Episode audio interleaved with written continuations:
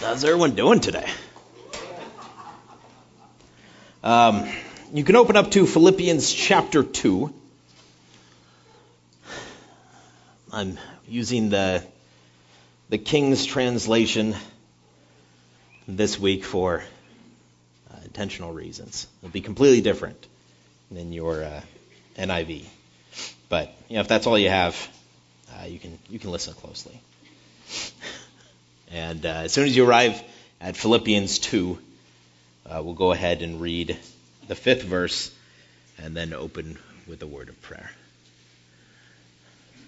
Is everyone there? Let's go with this reading.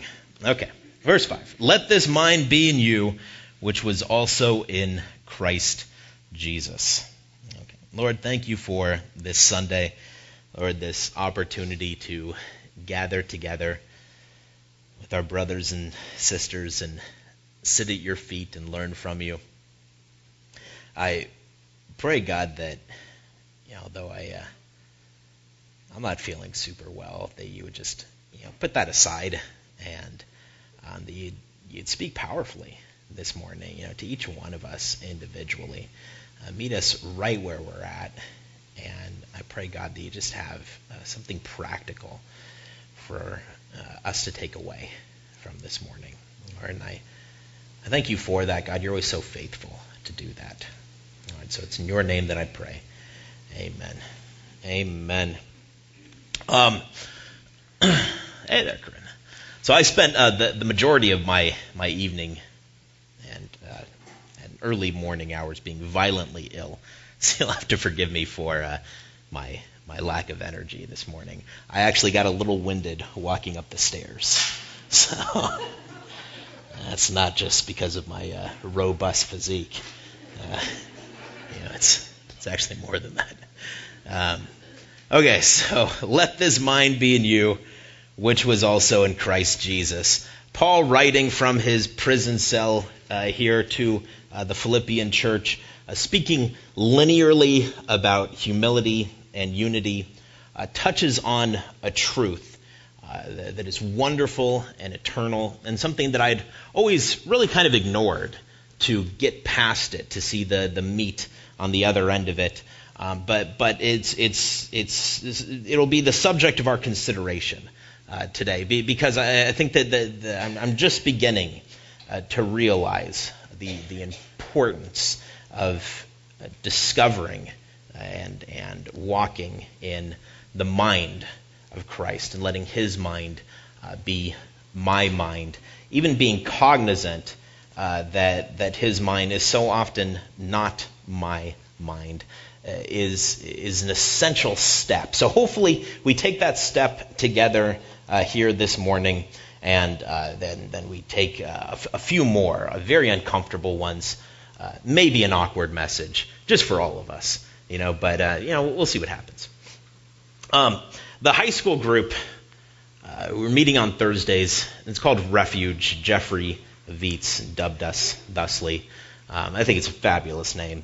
Uh, we've been meeting now for uh, a few months, and it's very strange. Just the most atypical youth group I've ever been a part of or seen.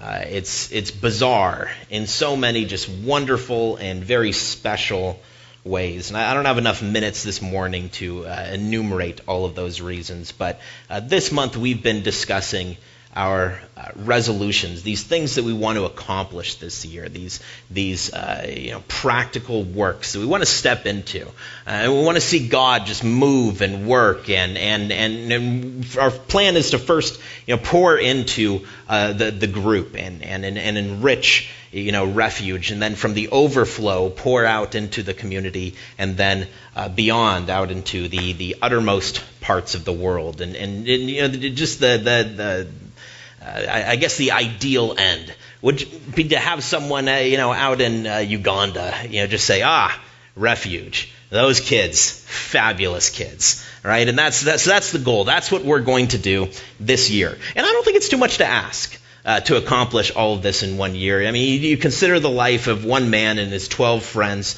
and, and allowing his mind to be our mind, and nothing seems uh, impossible. Nothing should appear insurmountable. And so uh, the, the, we, we want to allow that mind to, to, uh, to permeate everything uh, that, that, that, that we're either consciously or subconsciously, unconsciously aware of until the, the wholeness of his mind, the way that he sees, views, considers the world, becomes ours. Um, there are a few obstacles that we'll encounter setting out to do this. There are three specific things uh, that, that I want to lay out here this morning. Three things that we think uh, that, that exist in our mind that do not exist in the mind of Christ. And these things we need to confront head on and, and remove. Uh, and because they're not in the mind of Christ, they ought not be in our mind. Um, so we're going to focus our time on that. And my goal is to be as, as uh, you know, just as practical as I can possibly be. Right? If the sun rose in the east this morning, that means that God isn't done. Right? There's still something that we need to accomplish. There's still a work that can be uh, begun. There's still a part that we can play. So I want to lay all that out for us today, and, and I want us to see, you know, where we fit in this you know, beautiful masterpiece that God is putting together. Um, but first, I'm going to begin with the idea itself. okay, and its most common formation. Maybe this isn't your formation, but this is something that I think of quite often, and this is the way that it's frequently presented to ministries. So if you are a note taker, you can write this down. They should begin blank. They should begin blank. Uh, when we think about you know this work and, and, and how much of it there is to still accomplish, and we look out uh, upon you know our community or upon the world at large, and, and, and, or even just just Genesis right here, right now, and we think uh, they need to start home groups again, right? Has anyone thought that? And you're looking at Cody, and you're like, Cody, what are you doing with yourself over there? Just enjoying yourself in your life. You need to start home groups again right? And and and and we we look at Sam, right? And we think uh, we need to start a college group again. I remember when we had a college group without like college students, without really any of them. And uh, now we have some, and there's no college group, right? Is there a college group? Am I forgetting it? Or uh, we stopped it, right? Yeah. So we're sitting there, and we're like, we need to start a college group. You're like, or they should they should start a men's group, or, or th- what they need is a women's group right? Or, or, you know, I wish that they did more for the homeless community. Why don't they do more to reach out to the homosexual community? They should offer vacation Bible school for the kids. And this is what I want to say, and I want you to write it down. No, they shouldn't. No, they shouldn't. You should. I should. Okay, because uh, I think that we need to consider that as this idea is coming in, if God has put it in your heart, He may very well have already placed it on your plate. Right? Those moments are a glimpse into the mind of Christ, into the heart of Christ, where His mind is uniquely presented and, and set before us, and it's an opportunity for us to gain the mind of Christ because it's not natural for us to think about the needs of others. You know, naturally, we're all quite selfish. I don't wake up in the morning and think, you know, they look hungry. I should go feed them. I wake up in the morning and think, I'm hungry. I should feed me. All right? I bring home my paycheck and I don't think, hey, you know what I should do? I should I should totally give this paycheck away. Right? I think, no, I worked for this paycheck. I'm going to go buy some bacon. All right? And then I'm going to eat that bacon because it's delicious and I earned it, right? This is the mind of man. This is our mind, right? This isn't the mind of Christ. We have these glimpses into the mind of Christ where God puts this idea in, in, our, in our heads. And, and he didn't put that idea in Sam's head. He didn't put that idea in Gil's head, which, by the way, happy birthday. You look fabulous. I don't know how old you are, 27, I'm going to assume. But he didn't put that idea in Gil's head or Alex's head, you know, or Val or Beth or Mary or Corinne or, or my head. Very little is going on in my head right now. But he did, he did with you.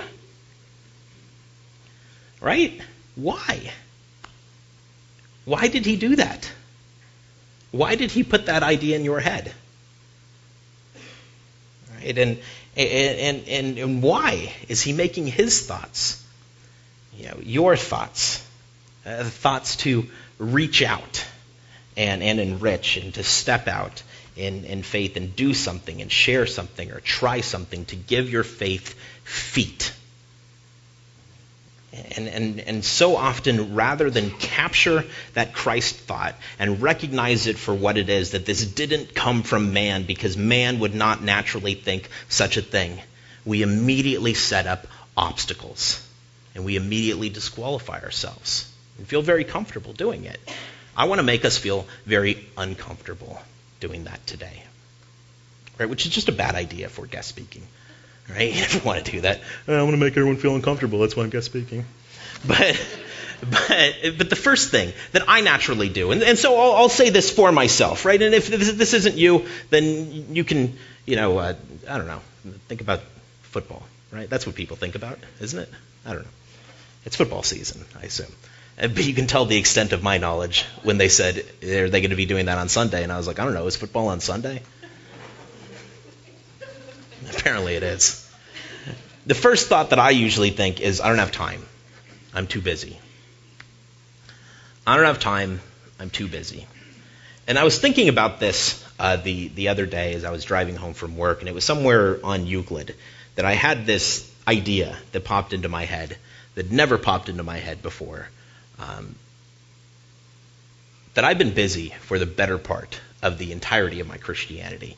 And I can extend that really to say the entirety of my existence. Right? There was a time uh, when, when, I was in three bands, and, and I was too busy.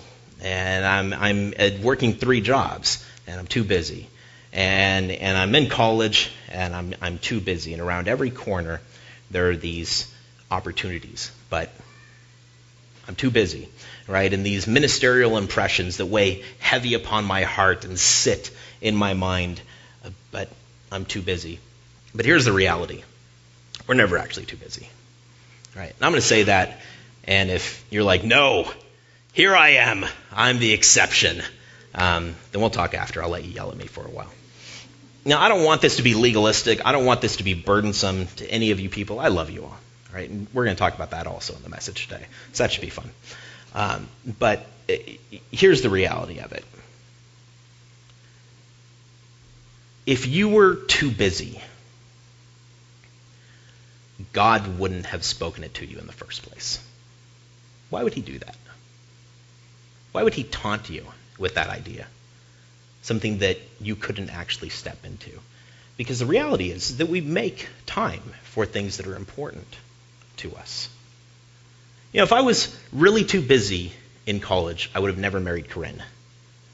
You know, I would have been like, hey, you know, I have like a, a plethora of units. So, you know, sorry. Sorry, sweetheart. But no, she was important to me.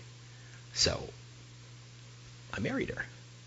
Right? If if I was really too busy at work, which is something I say constantly. I work 50 plus hours a week, you know, so it's so easy for me to say when something comes up, no, can't do it, I'm too busy. But if I was really too busy with work,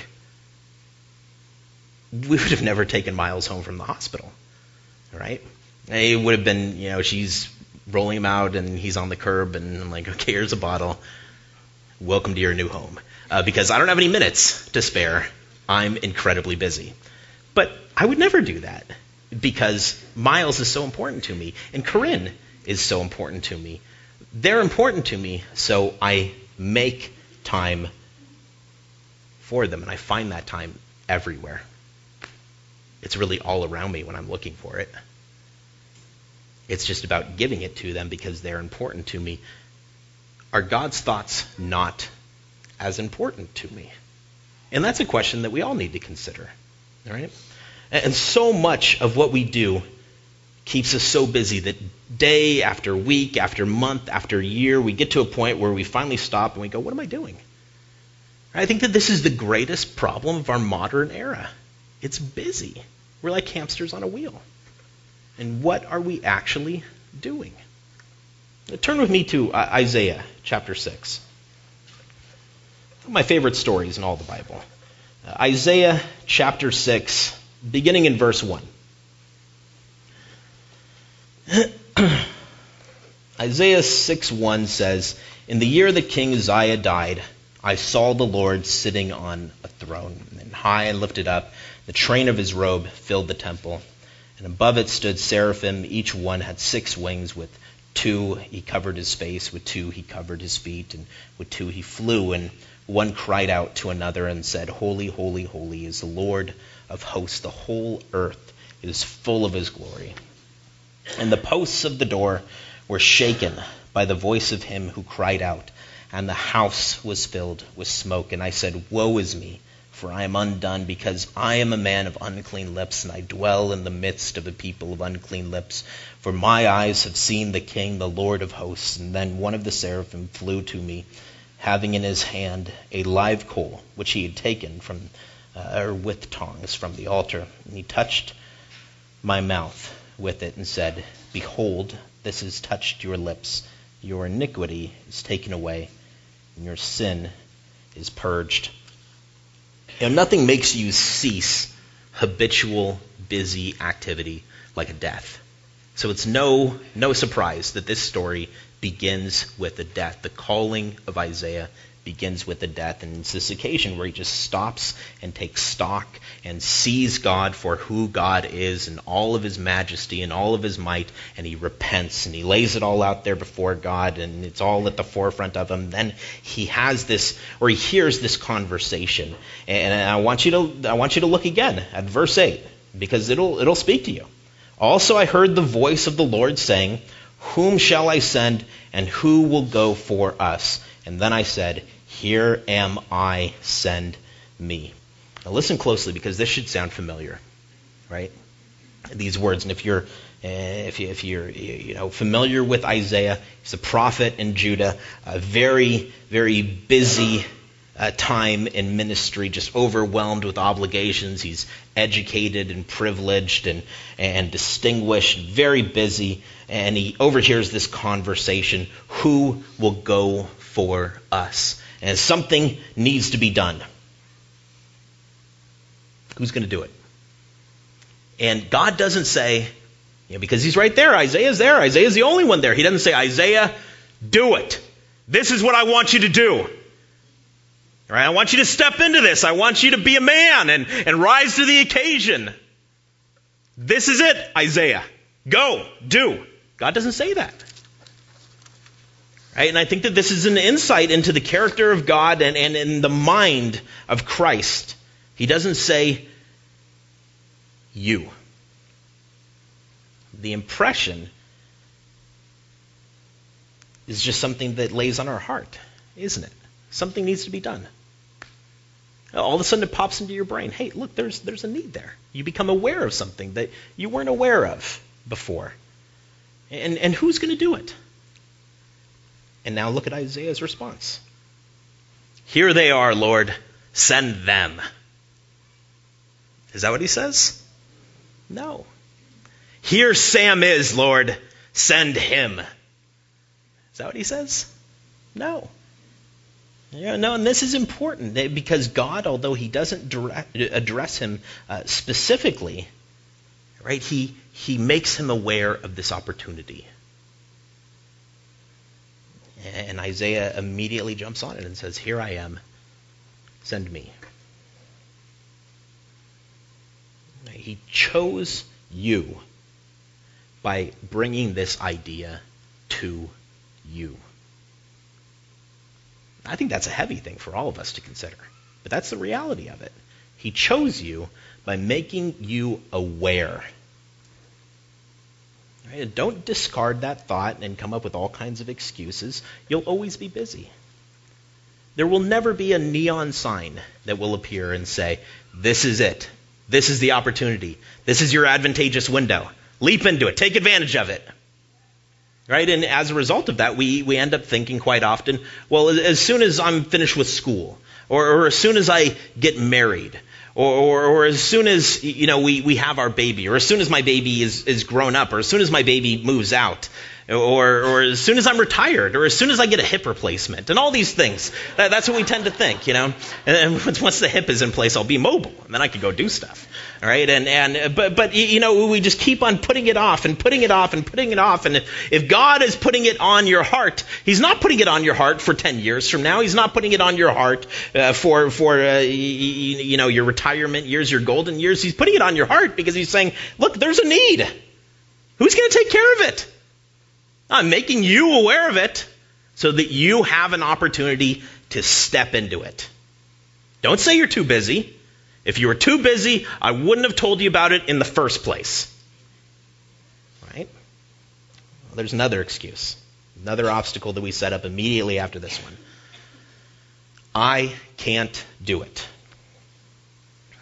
This is my own my own pet thought. This is my favorite. I've actually shared about this one several times, um, but we're going to camp out on this one. Uh, I have nourished this thought well into adulthood. Right? I can't do it. And I think, okay, well, I'll make time for it, but I can't do it. I'm not the right person for it. God should really choose someone else. Right? They'd be much better at it. There's a very practical exercise. I'm going to count to three, and I want everyone in here to say their name. Don't worry about it. It's going to be a little bit weird, but everyone's going to do it with you, right? So count of three. Everyone say their name. One, two, three. Michael. Right? There you go. That's fantastic. Now let me ask you a question. Is Billy here? Billy Graham here? No? Billy isn't here? Right? Is Greg Laurie here? Is Charles Spurgeon somewhere smoking a cigar in the back of the room? No, he's not here. None of those people are here. Do you know why they're not here? God doesn't want them here. God wants you here. And that's a heavy thing to think about. But in all of the world, through all of time, from Genesis to Revelation, God chose to put you where you're at, when you're at, for a reason. And He knows what He's saying to you, and He knows you. You. In all of your mistakes and all of your imperfections and all your weird idiosyncrasies, it's you, right? He chose you. you know, God's not saying, you know, hey, you like tell Tiffany what's up? She's really cool and talented. I really want her to do some stuff. She's amazing, that Tiffany. Tiffany, not Tiffany. Who would be named Tiffany? No, it's you. It's you, not Tiffany. Forget about Tiffany. I don't even know a Tiffany. It's you. You know something? I, as much as I think I can't do it, it's very easy to fall into the reverse trap of that. And this is what I've begun to see more and more with the advent of social media is to begin to think that they can't do it. You know, we, we have uh, now with Facebook a million and one reasons to dismiss anyone from anything that they would do in their pursuit of God or in their work for God. You know, everything from spelling or grammatical errors that we see people write, and we think that, well, they're not smart enough to do anything of value for God. Or, or a drunken night, you know, that they post about, and then they regret and immediately repent of, and, and we think, well, they're, they're a mess. They can't be used by God. But here's the truth there's no real reason why God should use any of us. Right? I can't figure it out. And I'm not justifying uh, sin, I'm just letting God deal with people. You know, God is so much more gentle and so much less judgmental than we are so often. And the bottom line is God using any human is inefficient and messy. But he does. You know, God made his thoughts Rahab's thoughts when she was a harlot. He did the same thing uh, with Samson when Samson uh, was a womanizing drunk. God made his thoughts David's thoughts when David was an adulterer and a murderer.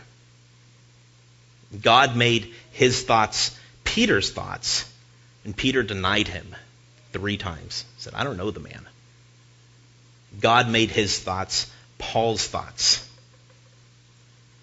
when Paul was murdering those that claimed to be Christians. Any one of those people, uh, I would have been like, hey, that's a curtain call. They're done. Right? We need to move on. These are terrible people. How could they ever be used for the glory of God? But God said, no. They are exactly the person that I want to use.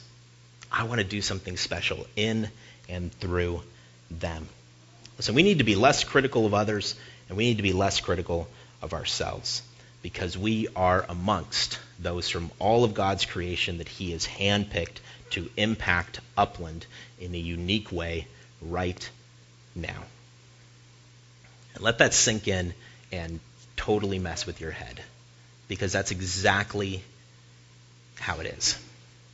God could have chose anyone, but He didn't. He chose you. So He must think that you're pretty amazingly capable of doing whatever it is that He's putting on your heart to do. Now, um, I'm not saying that you need to do everything, you know, uh, that someone else does, and you, even that you need to do everything by yourself. One of my favorite preachers was a guy by the name of D.L. Moody. If anyone had an excuse to not do what God put on his heart to do, it would be D.L. Moody. D.L. Moody was completely illiterate, right?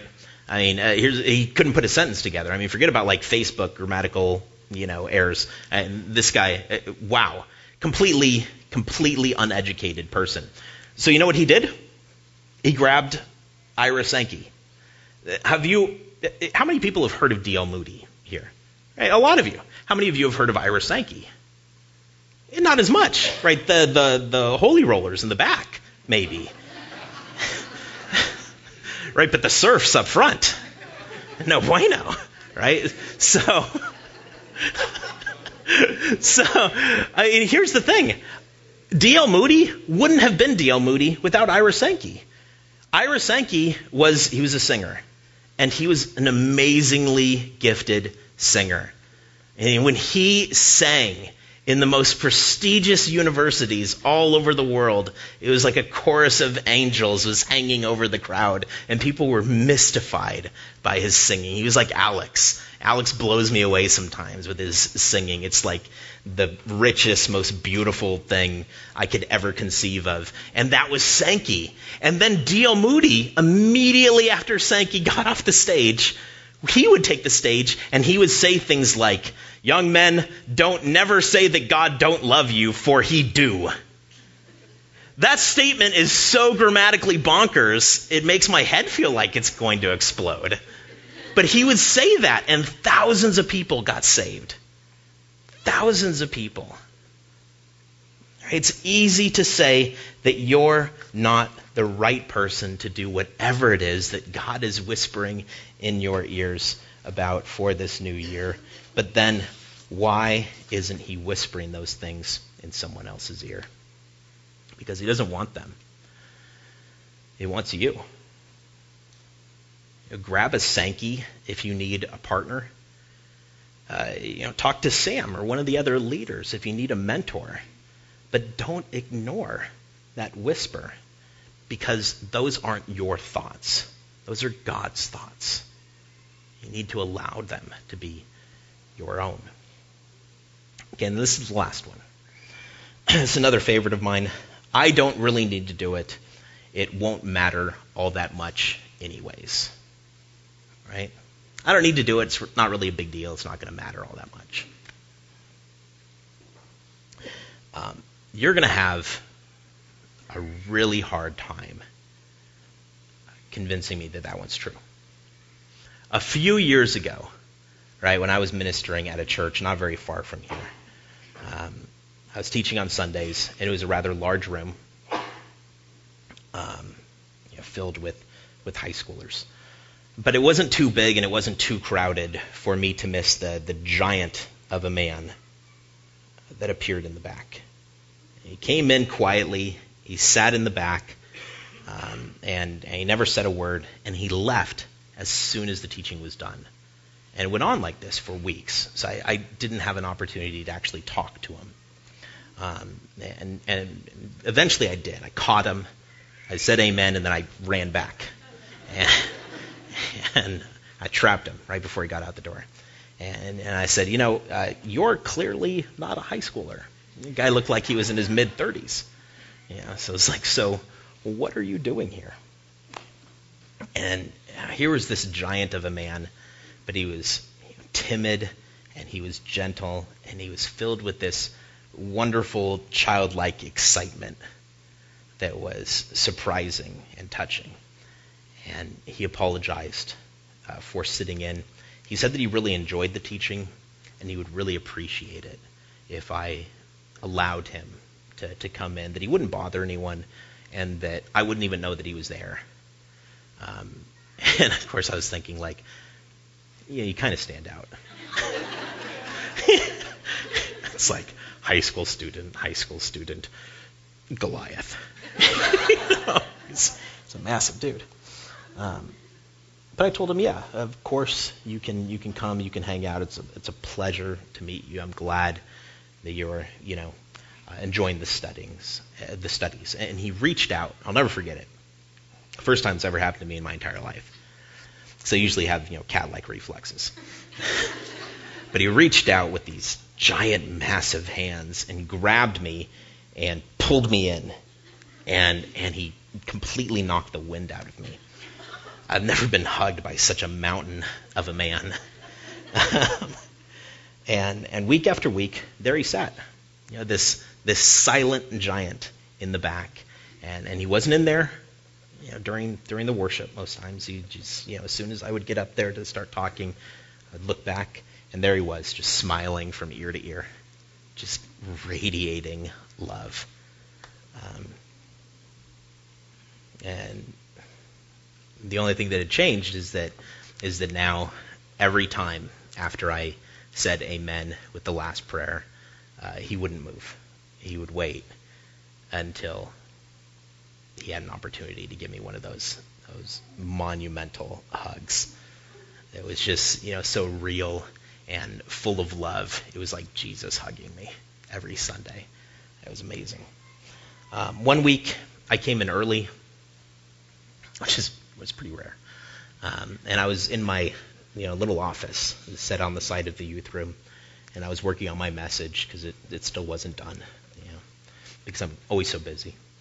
So it still wasn't done, and and I heard this the door swish open very quietly. Then I heard it swish closed, and I opened up the door to look out, and, and here's this man, this this massive man, just quietly setting up chairs all around the youth room, just smiling from ear to ear, so happy to be doing it, silently setting up his chairs as a, like a little church mouse in there, and then just leaves. He's, he's gone before any of the kids come in.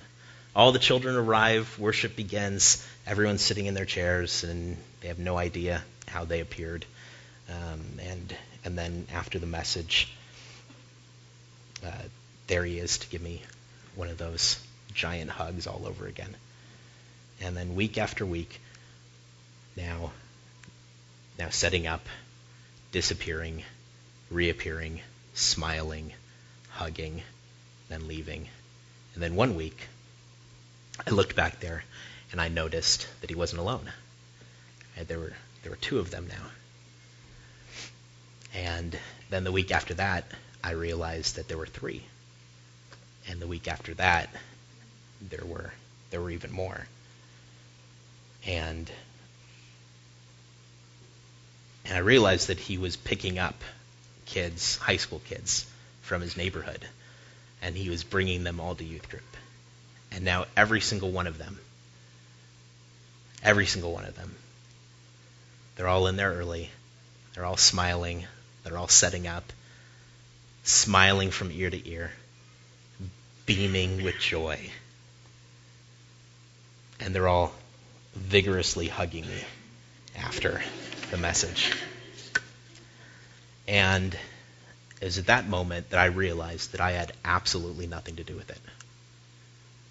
I had absolutely nothing to do with this amazing thing that was happening in the youth group.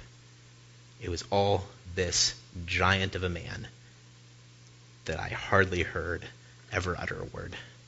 So I can't imagine how those conversations were initiated with all those high schoolers that he brought in. Couldn't come to any other conclusion than he just had such a radiant joy filled with the love of the Lord that it just naturally happened. You know, when I left that church, I thought I would never see that man again. Um, two youth ministries have come and gone since then. And you know what? Uh, I may have had different thoughts uh, a few years ago. But I doubt it. It's never been for large rooms and hundreds of kids and dynamic speakers. I'm assuming that I'm not one of them in this equation. So I'm not that guy. It's never been that. I I found myself wanting nothing more than a bunch than a bunch of, of James. Because it is James. I never thought I'd see him again. And then here he is. That giant of a man. Changed my ministry more than just about anyone else that came through it. And you know what? I bet, I bet you a million dollars there was never a moment that he thought that he was really doing anything that special. You know, um, stop. There was uh, about eight years ago. I was walking through the halls of a church, and uh, a woman came up to me. I didn't know her name at the time. First time I'd ever met her.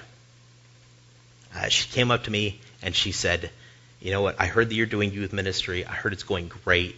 You're doing such a great job. Keep it up. It was Beth. It was the first time I ever met Beth.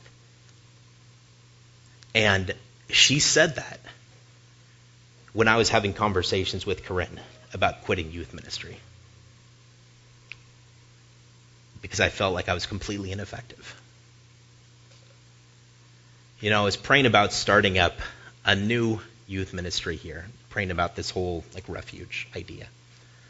And um, Thursday was the only day that we can do it, but Thursday still wouldn't work because it would be in the evening, and I wouldn't have you know my parents to watch Miles. In the evening, they don't feel comfortable watching him at night. You know, like at night he becomes a werewolf or something. and and um, and I, I couldn't I couldn't be without Corinne because Corinne is so I feel like she's so essential to to youth ministry and and so much of what I'm able to do is because of her. And so I, I thought, you know, just speaking realistically, it's probably not going to happen. And then uh, Linda, Linda Dimbleby, um, she said, you know, that's great. I heard that you're starting this thing. I get to have another uh, another evening with Miles. You know, before I even asked her, because I wouldn't have asked her, because she already does so much. I think you'd all be surprised by how many stories there are, not just from me, but from everyone in this room, about how profoundly you impact lives. You change the course of history with the little things that you do. And so often, I'm so sure we don't think we're really doing anything at all. Now, listen the things we do, the things you do, matter. They really do. Every last piece is orchestrated by, by God like a mosaic. And it all comes together, these weird little pieces just like we're a bunch of weird little people, except for James, because he's giant.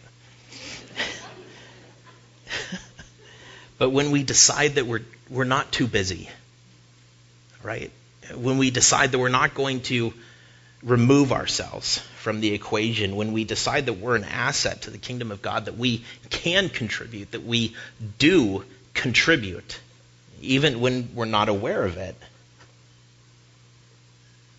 it all comes together. And it's amazing to behold. Listen, don't ever think that what you're doing or what you will do isn't important. You know, in those moments when you're helping out in the children's ministry, in those moments where you're running sound or the media, you know, in those moments where you're taking sign-ups or setting up chairs or encouraging someone, or praying for someone, or watching someone's baby. I just have to imagine that those are the moments that that Jesus is up in heaven and he's saying, "Look at that, Dad. That one looks just like me." You know, because that's when we allow his mind to overwhelm, overtake our mind. Okay, so I want to do something practical. So enough touchy-feely stuff. This is what I want you to do. Um, we have a few minutes left. If you're like if you were like me, um, then you come on Sundays with a notebook and a pencil, right?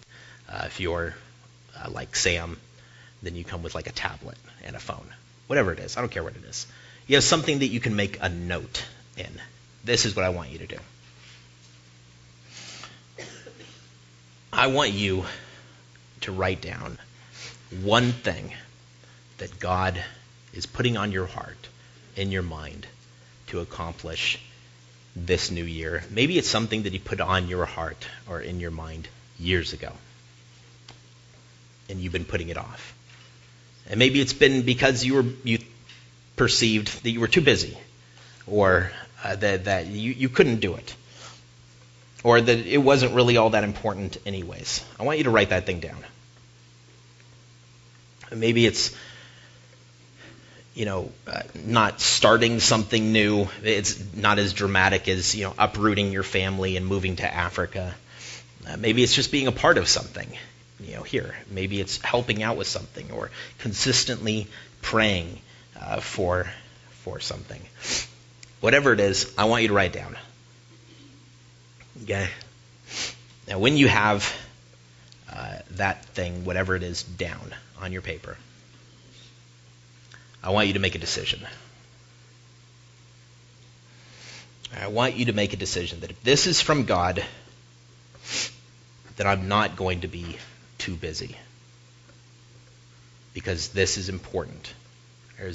it was important enough to God, for God, to impart it to me, to communicate it to me. So it should be important enough for me to remember it, to not make excuses, about being too busy to step into it. Next, I want you to make a decision that this isn't a note for anyone else. This isn't a note for your wife or your husband or your brother or your sister or your kids or your friends. This has nothing to do with Tiffany. Their notes are all different. Okay? This note, this is for you. Now, third, I want you to make a decision that your note is part of this eternal mosaic, this thing that, that is, is pieces scattered all over the globe in every region and recess that people populate, going back from the beginning of time all the way through the end of time, that it's important, that what you have just written down is important it's not something that I, I want you to think, well, who really cares anyways? Because it's just setting up chairs. Or who really cares anyways? Because I'm just encouraging someone. I don't want you to shy away from it because this thing is a part of God's great work of art. And I want you to leave here today with that note, with that remembrance. And, you know, if you need to speak to a leader, about your next step, we'll be up here. If you want uh, to seek prayer or guidance, that's what we're here for. But I want you to have this thing with you. I want it to rest in your mind. For it to not be something that you cast asunder as soon as you walk out the door. This is how the mind of Christ becomes our mind living for Christ today. Let's go ahead and pray. Thank you, Lord, for this morning that we've had together. And thank you for this opportunity for us to consider what you would do in us individually, through us specifically and, and corporately, Lord, to impact our community. It's no accident that we're all here. Everything is orchestrated with intent. Or you've masterfully set everything into place. Because you know that the way it is is the way it ought to be. If we would simply step into it, we would not shy away from it. I pray God for boldness. Or because we'll need it. I thank you, God, that you so graciously impart it. I pray for each and every person that's here today. Lord, that today would be something that they remember, that it would be beginning of something beautiful. I thank you for it. It's in Jesus' name that I pray. Amen. Amen.